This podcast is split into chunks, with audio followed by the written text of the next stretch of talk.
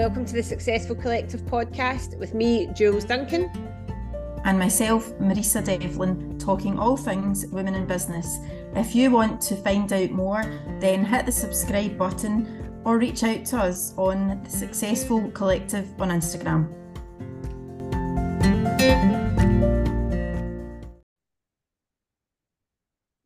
Marisa, as always, I'm going to start and ask you, what are you grateful for today? Well, today I am grateful for football. That's a strange one. So, those who know me will know that I am an avid football fan, but I've been thinking a lot about football in the last couple of weeks. And what I've been thinking about is it creates such a community of people. And I've been thinking about so if I go back many, many years, Roisin's now God's parents Auntie Liz and Uncle John. Liz is one of my best friends.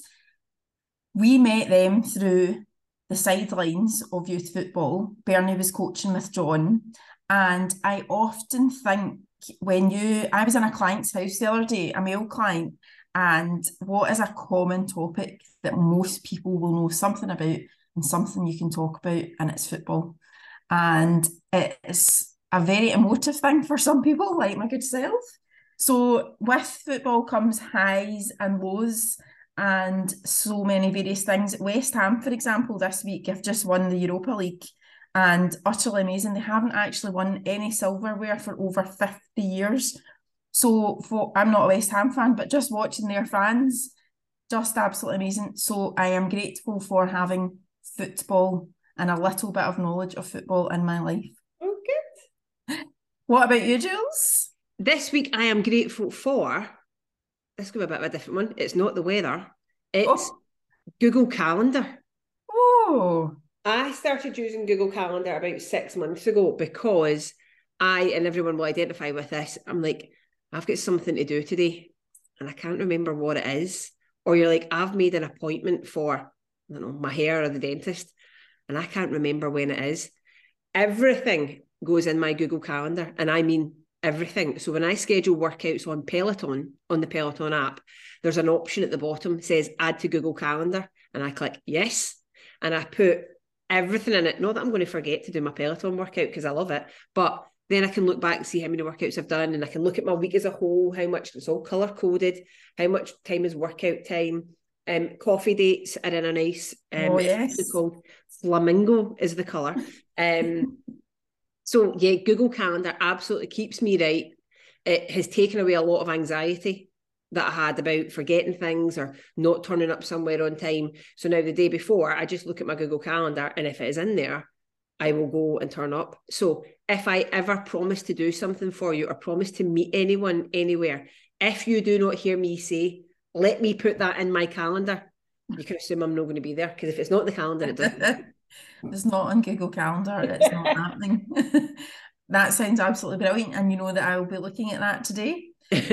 so we are going to be chatting about, and many, many people will be resonating with this, but we're going to be chatting about how you shift from working in your business to working on your business. And it's a topic that you and I absolutely love. And I watched something from a local business the other day, and it's a salon, and the girl was painting. And she was making a joke about the fact that she was saying, Oh, today I'm a painter. And we often talk about the wearing of many hats. Mm-hmm. And there's, you know, an image you can see with someone juggling all the hats. And for me, what eventually happens when your business starts to really grow what then happens is you start to drop some of the hats and that can be catastrophic to your business. And what we're going to chat about then is how do you make that shift and why is that shift actually important? So i think before we dive into that what would be quite interesting for people is some people are going to have listened to what you've said there and thought I don't know what the difference is between working in my business and on my business. I'm just working in my business.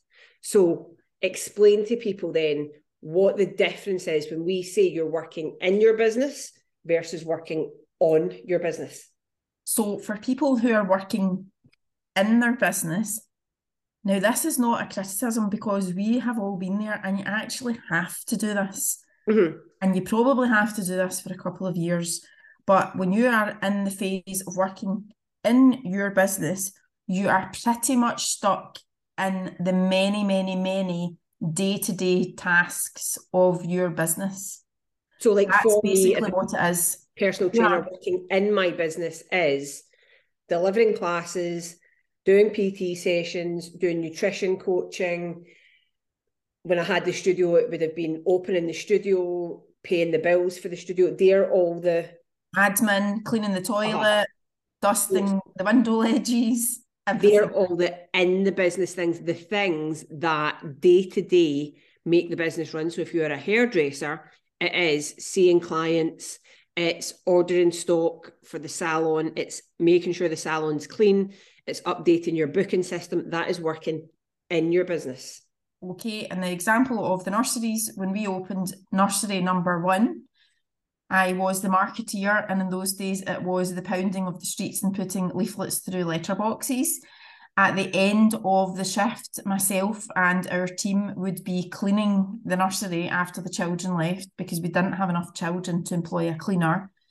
We, or sorry, I did everything that I possibly could to ensure that costs were in line with income. So you pretty much did all tasks and worked back in those days, some days seven till seven, then came home, had my dinner, laptop back on. That's huge examples of working in your business. So, what is working on your business? So for me, that's when you come to the procrastinating stage. you meant to be doing things that you're actually not doing. But no, and all That's what you make. You just make loads of lists of things. well, action number one. No, so that is when you start to really focus in on, again, we talk about this all the time, but the mission, the purpose of your business. And when you not take a step back, because the chances are you will still be delivering the service to people, but you have to start then looking at identifying the priorities within your business and then determine what tasks are actually essential for your business to run smoothly and which ones and it's a scary one and it's a scary thought but which tasks can you possibly delegate to someone else And even if you're not, your business isn't at the size that you're going to delegate tasks to someone else. So, say you've got enough time to do all of the tasks yourself. So, you're not even bringing in another member of the team to delegate to. But the way I always think about working on your business is things like where do you want the business to be in a year? So, what direction are you going in? And how do you get there? And it's things like improving processes. So, how do you order that stock? What could make that more time efficient? What could make that more cost efficient? And deciding, okay, we have, for example, one location now. I want to have three locations in five years' time. So, how do you get there? You're not going to get to that three locations by simply just turning up every day and doing the tasks of the business. You have to make actual choices and have a strategy in place and a plan. So working on your business is about the improving systems, it's about planning, it's about choosing a direction, and it's about making a strategy to go in that direction. And sometimes it's not even about improving systems sometimes the shift from in to on the business is actually creating Yeah, those systems and processes, which many people actually don't have. But as soon as you start to create those systems and processes, you actually very quickly streamline your business and the operations within your business, and immediately things will become more efficient. And as soon as things come more become more efficient, you actually get time back to allow you to see the bigger picture and start working on your business. And something that you mentioned there was ordering stock. So one of the simplest examples then of that would be if you currently order stock three times a week, what happens if you say, right, I'm going to take Monday, order my stock, but I'm going to order the stock for the full week or for the full month. And immediately you are saving time because you're not dipping in, dipping out, constantly ordering stock. Can I just say, I feel like Ross has told you to say this to me today because Ross is always on at me to stop going to Aldi and the co op every day and to actually just once a week go and get everything you need just once. And I'm like, I'm going to Aldi today, I'm going to Morrisons tomorrow. And that's all based on what you fancy, though. That's different. That's yeah. okay. I'm with you on that. he's always like, What supermarket are we off to today? And I'm like, Today it's Lidl.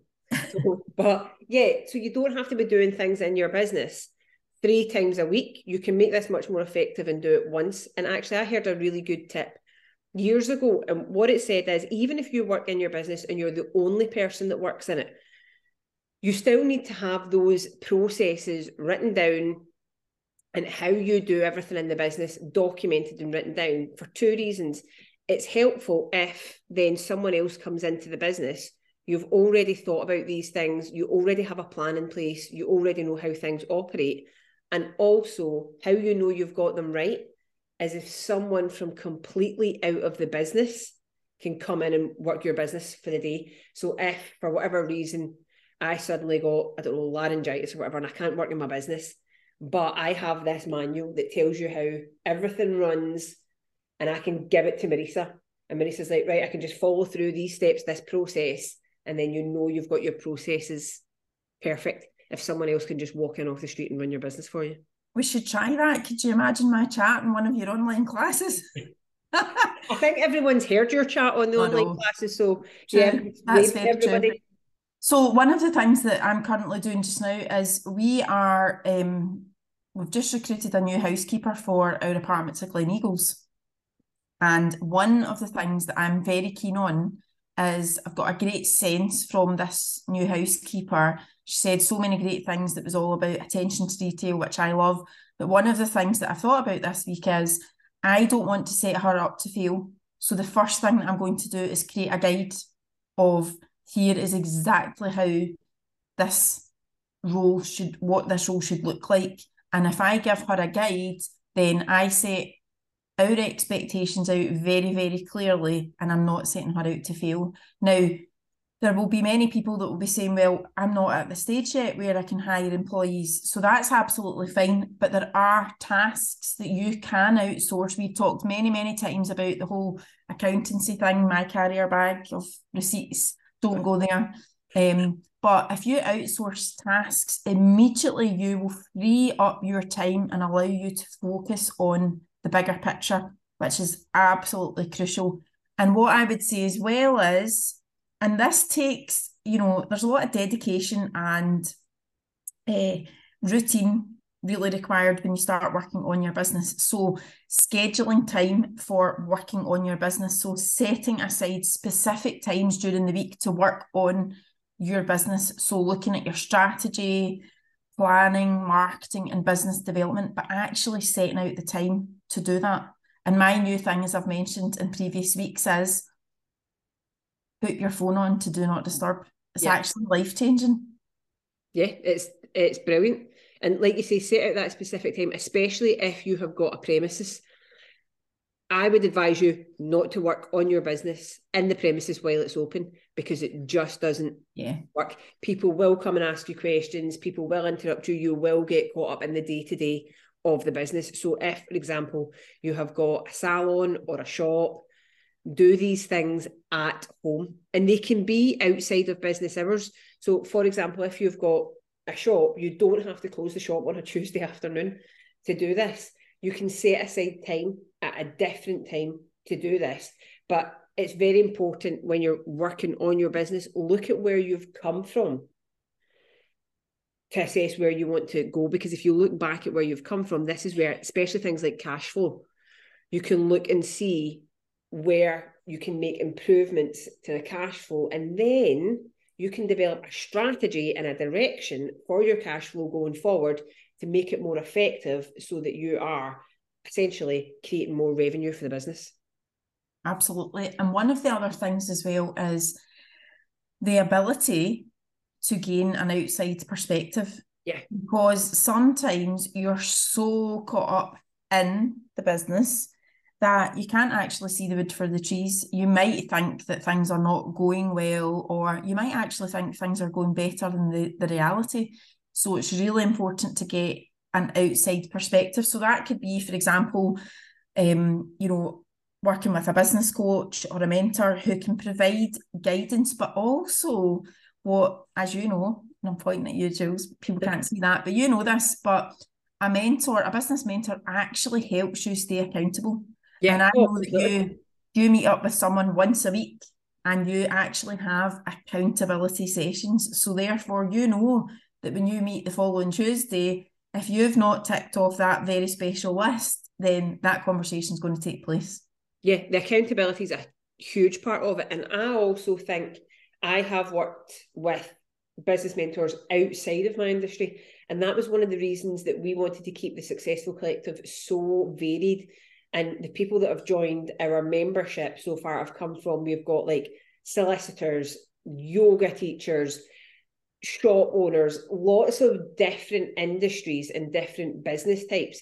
And it's because I feel when you have someone from outside your industry, they've always got something valid to add. And it is that different perspective because, especially when you were my mentor and you were working in the nurseries at the time, you added so much value to my fitness business from the way you ran the nurseries. And it was a wee bit different to how we maybe would have done it in the fitness industry. And it's not getting yourself stuck in those same patterns.